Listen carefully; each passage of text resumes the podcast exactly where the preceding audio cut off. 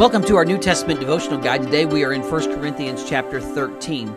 This is often called the love chapter in Scripture, and it is interesting to note that this love chapter is actually given within the context of spiritual gifts in 1 Corinthians chapter 12 and 1 Corinthians chapter 14. And Paul is going to emphasize that love is essential as we edify the body through using our spiritual gifts. I think he drives home uh, three main thoughts for us. First off, love is to be the priority of the body.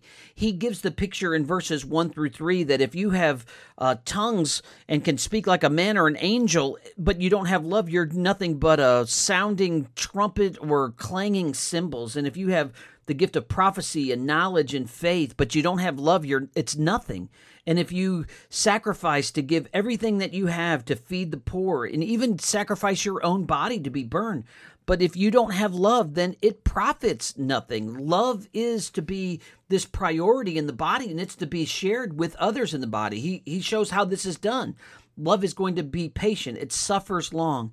It is going to be kind. It's not going to be envious or jealous and it's not going to parade itself and it's not going to uh, be proud or behave rudely. Love is not going to only be selfish. It's not going to seek its own, and it's not going to be easily provoked or think evil. He goes on to say in verse 6 it's not going to rejoice in iniquity, but the truth. It's going to bear all things, believe all things, hope all things, endure all things. Love is the priority of the body. The second thing Paul drives home is love is permanent. He shares in verse number 8 that love is never going to fail. Prophecies fail, tongues cease, knowledge is going to vanish away. Love is going to be permanent. He gives the illustration of children in in verse number 11 he says when i was a child i spoke as a child. I understood as a child. I thought as a child. But when i became a man i put away childish things. It's okay for children to speak and understand and act like children but paul is now calling them to be mature. They are to be adults. See one day the perfect is going to come, the eternal state of believers. And when that happens, then everything that we know here on earth and with these gifts, uh, we're not going to need to use them anymore.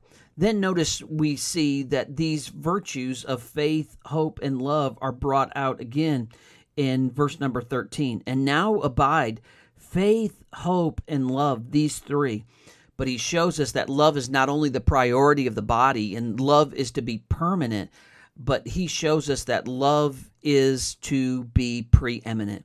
Faith, hope, and love are all needed. They are all needed in the church and they will abide. But the greatest of all of these is love. And what a challenge we have as believers to love. Jesus said, By this all men will know you are my disciples by the love that you have for one another.